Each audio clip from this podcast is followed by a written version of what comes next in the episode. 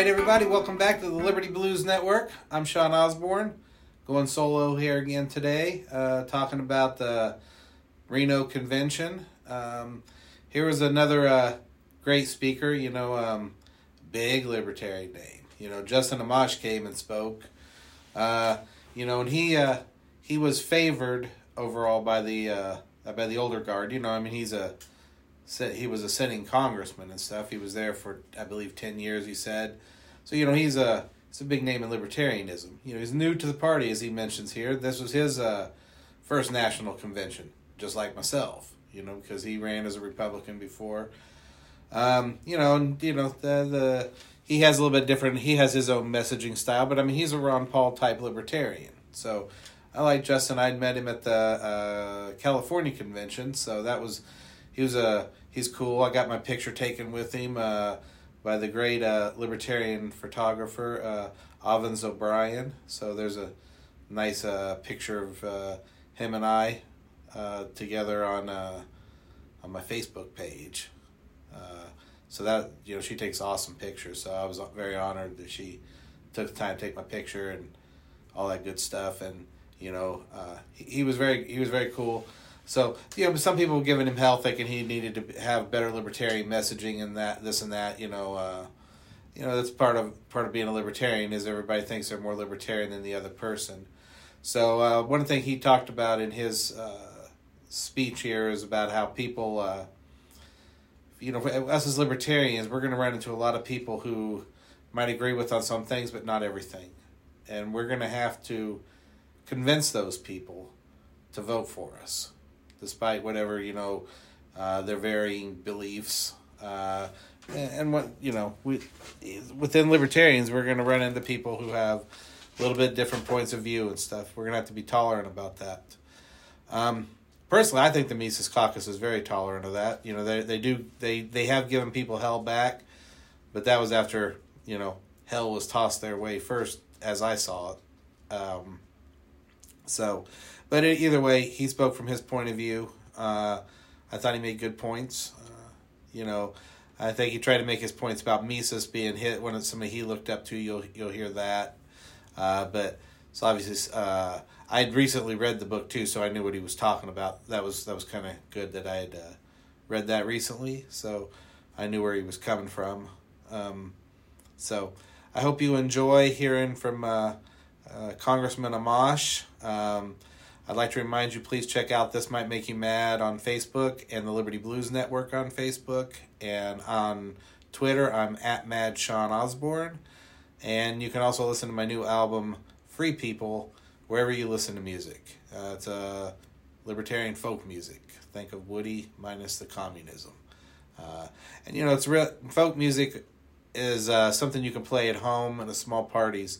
Uh, I never mentioned this, I don't think, before so far, but I, I never copyrighted uh, the songs. Uh, I've got them all there, all uh, out there for people to use. If you play guitar, you know, play them at your events. Uh, play the recordings at your events, and let's make Liberty fun again. So, with that said, uh, please check it out, and let's get to uh, Representative Amash.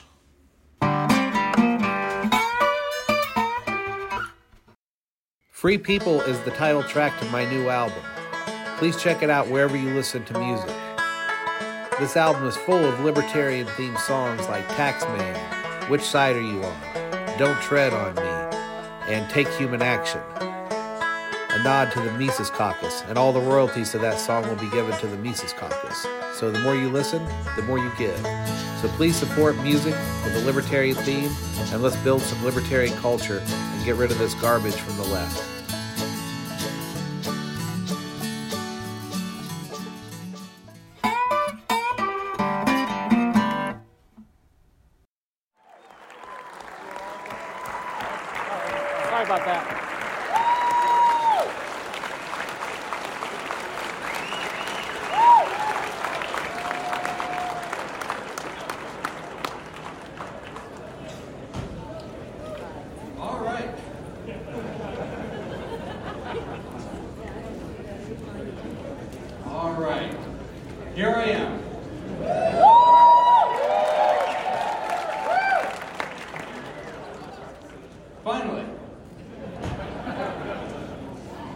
I think this is my first national convention, so.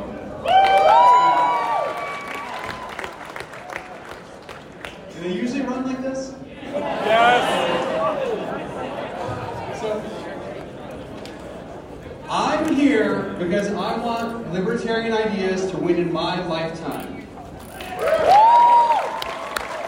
And, and I'm hopeful that my experience can help all of you make that happen.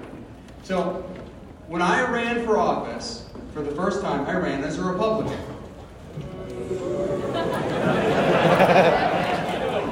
I thought that that's what you had to do to get into office, okay? And I served in Michigan as a state legislator. And I served there for two years. And in those two years, one fifteenth of all the votes were 109 to 1.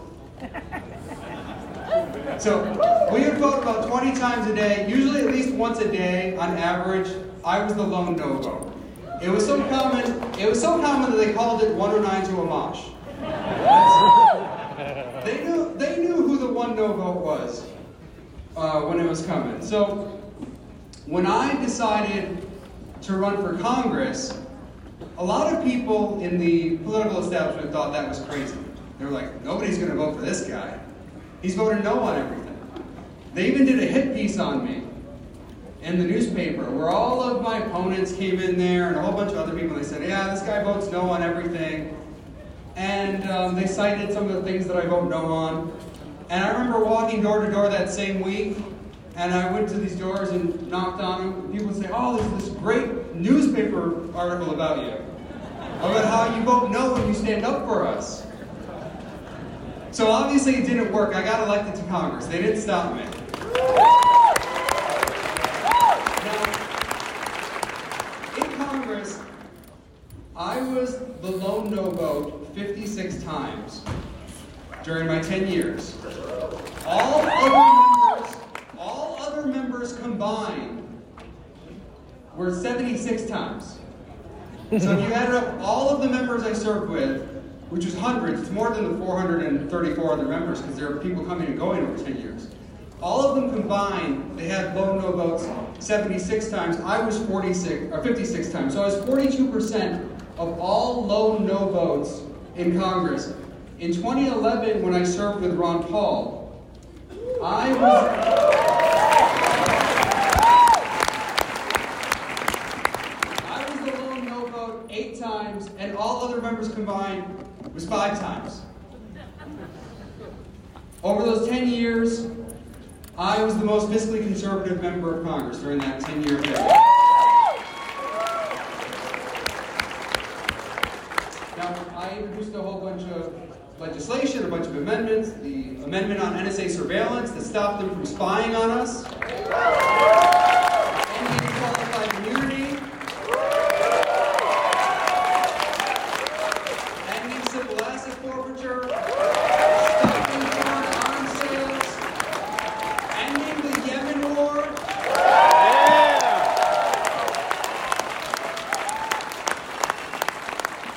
renaming FISA, ending the list, protecting whistleblowers, balancing the budget, repealing the Jones Act. There's got to be something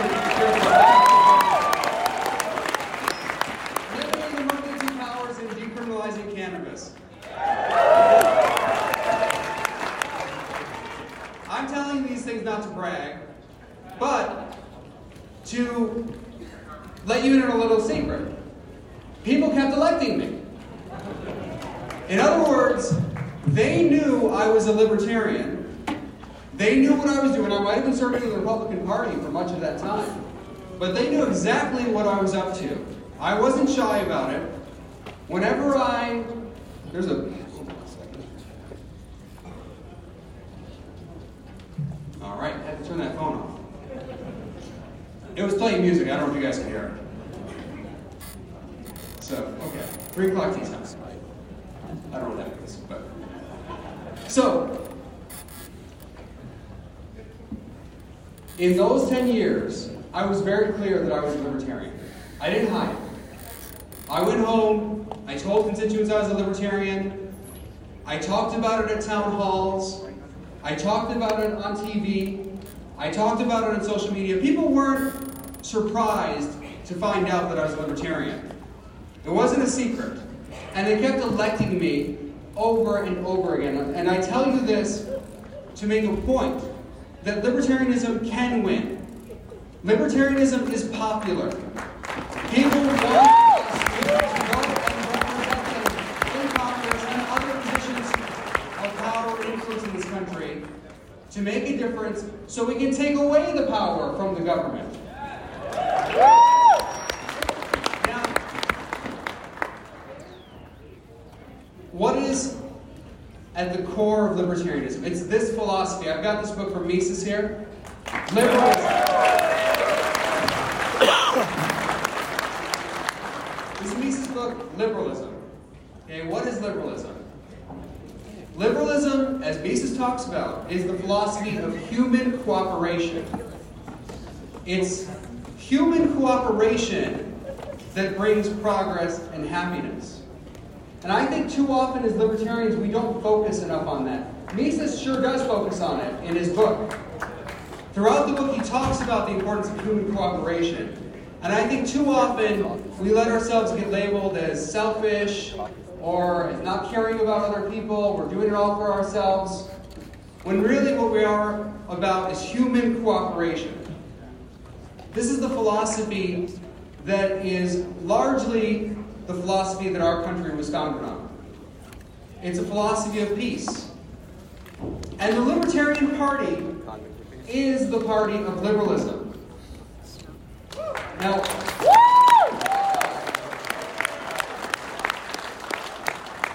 what is the point of a political party? The point of a political party is to win elections. We organize people to And some of you may have heard me say this at, at other events. It's not about activism. I think activism is very important. A lot of us are involved in activism in various ways. And we want those activist activities to translate into our work here in the Libertarian Party. We want this party to grow. We want people who have brought into, been brought into the Libertarian movement to come here to the Libertarian Party to organize together so we can win elections.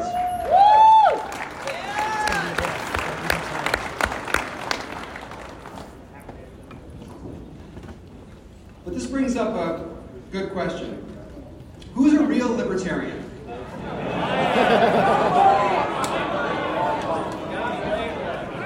so, who's a real libertarian? So I'm going to quote from uh, some fellow libertarians, and I'll let you decide. Are these real libertarians? All right, here's a quote. A small number of antisocial individuals, i.e., persons who are not willing or able to make the temporary sacrifices that society demands of them, could make all society impossible. Without the application of compulsion and coercion against the enemies of society, there could not be any life in society. Here's another quote Anarchism misunderstands the real nature of man. It would be practical only in a world of angels and saints. Libertarianism is not anarchism, nor has it anything whatsoever to do with anarchism. All right, I'll read you some more quotes. One must be in a position to compel the person who will not respect the lives, health, personal freedom, or private property of others to acquiesce in the rules of life and society. For the libertarian, you're going to like this one. For the libertarian, the state is an absolute necessity. Since the most important tasks are incumbent upon it. This one's a great one. It is not at all shameful for a man to allow himself to be ruled by others. You like that one? Libertarianism's thinking is cosmopolitan and ecumenical. It takes in all men and the whole world. It would be really preposterous to suppose that the nations turn to imperialistic policies as a favor to the ordnance manufacturers. That's an interesting one. The libertarian demands that every person have the right to live wherever he wants. Here's another one. The narrow mindedness which sees nothing beyond one's own nation and which has no conception of the importance of international cooperation must be replaced by a cosmopolitan outlook. All right? It is manifestly absurd to break up the ever increasing unity of world economy into a number of small national territories, each as autarkic as possible. And finally, the libertarian demands that the political organization of society be extended until it reaches its culmination in a world state that unites all nations on an equal basis. So, what do you guys think of those quotes? So, now, now I'll let you know that those are quotes by Ludwig von Mises. All of them. Every single one of those quotes is from Mises, one of my heroes. In this book, Liberalism. That's just one book. There are other quotes that are good too. And I bring this up because, like you, I find a lot of those quotes questionable. And the point I'm trying to make is I think we are often too quick to judge each other.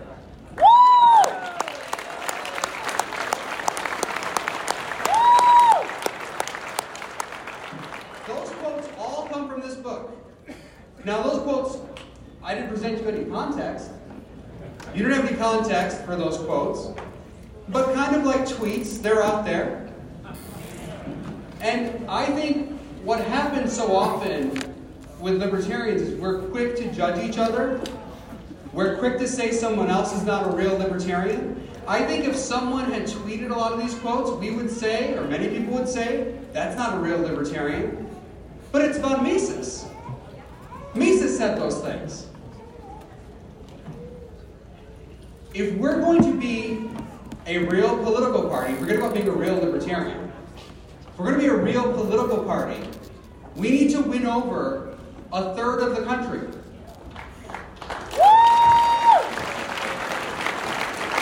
And, and if Ludwig von Mises or Justin Amash or pretty much anyone in this room is not libertarian enough for you, it's not going to work. Because I can assure you, I'll just use myself as an example. If you say Justin Amash isn't libertarian enough for you, then I've got news for you about the rest of the country. Okay? As, as I explained in the beginning, as I talked about in the beginning, I was in Congress and I was by far the most libertarian person over that period of time. By far. If, if I'm not a real libertarian, or if Mises is not a real libertarian, we've got problems. Okay, we're not going to reach the numbers we need to affect change. We need to be a group, an organization here, that accepts people who don't agree on everything.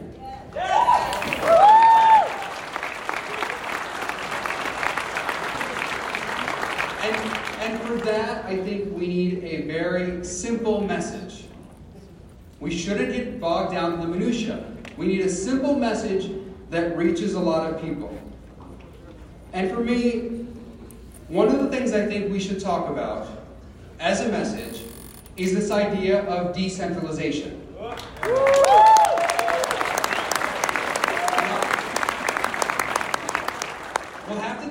How we frame it. The word decentralization is a scary word to a lot of people because it's a long word and has multiple syllables.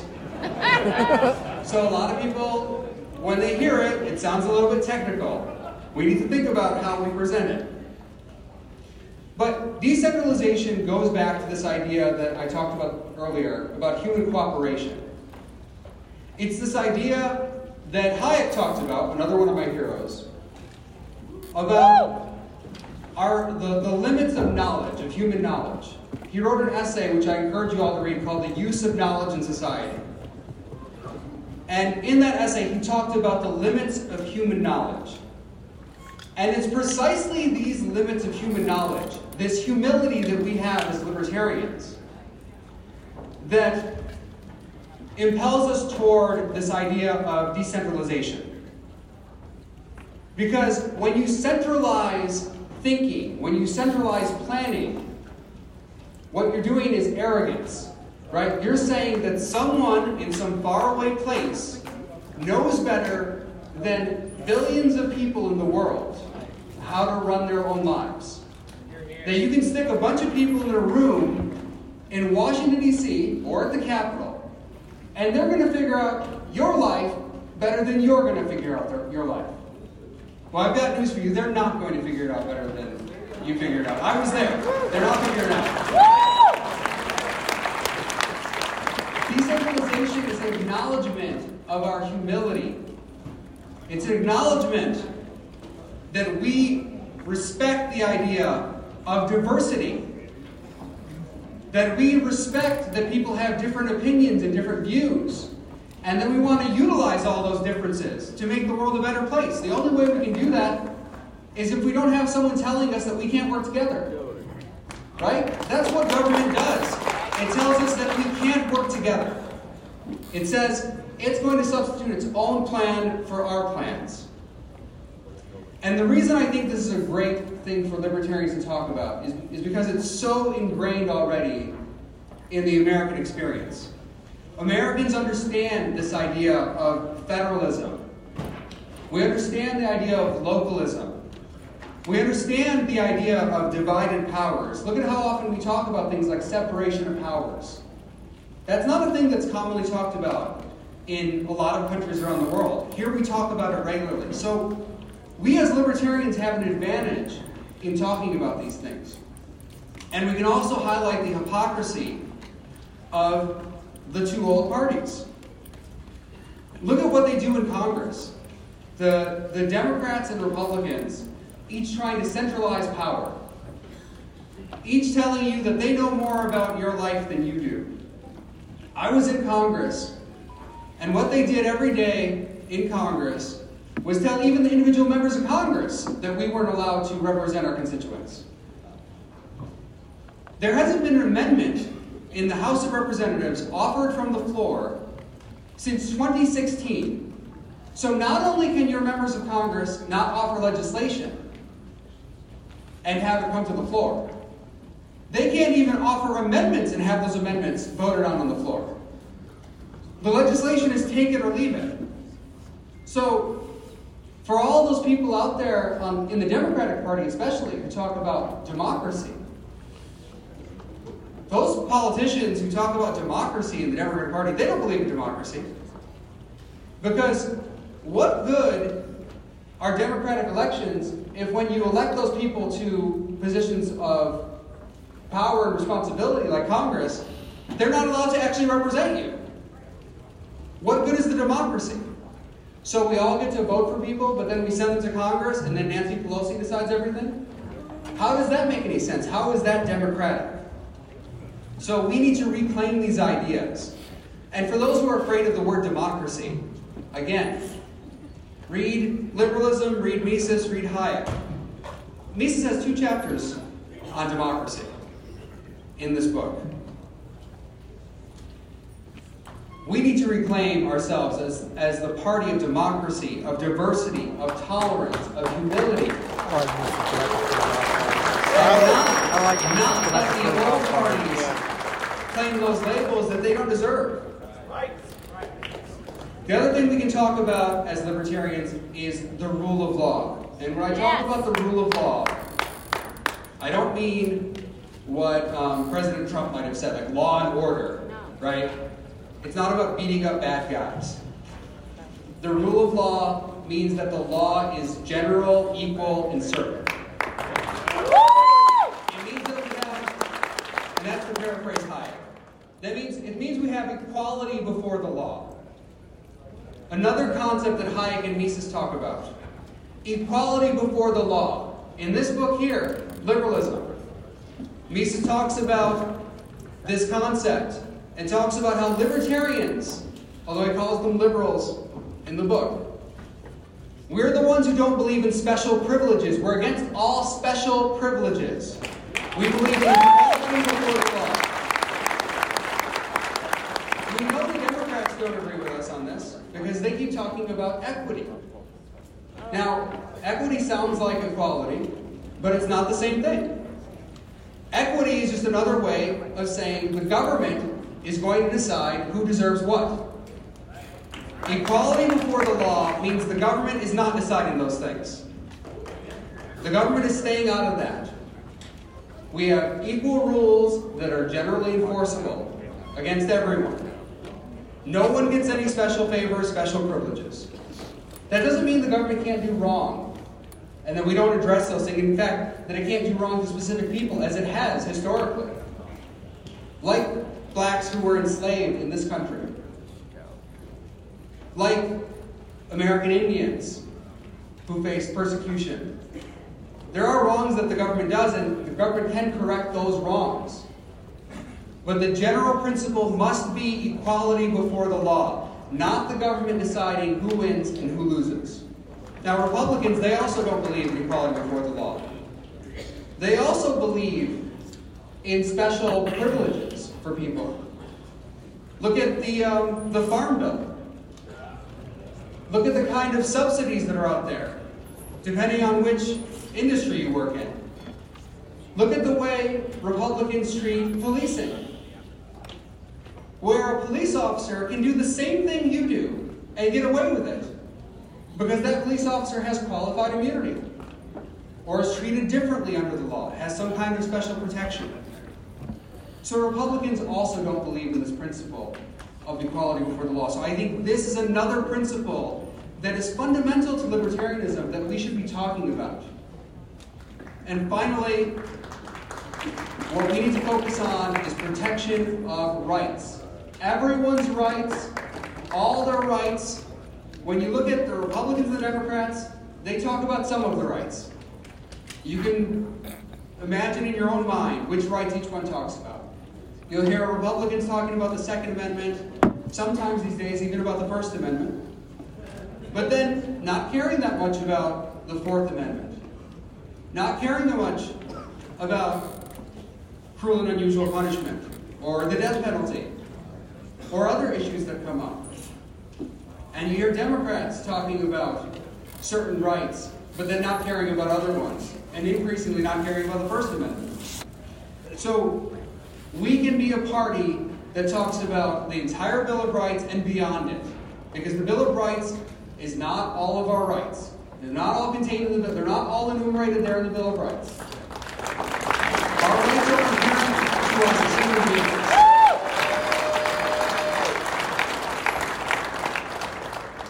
So we need to be out there talking about these issues, trying to find common ground with people who already agree with us on so many things. That's what I think we need to do as a party. So now let's go out and make libertarian ideas win. Thank you for having me.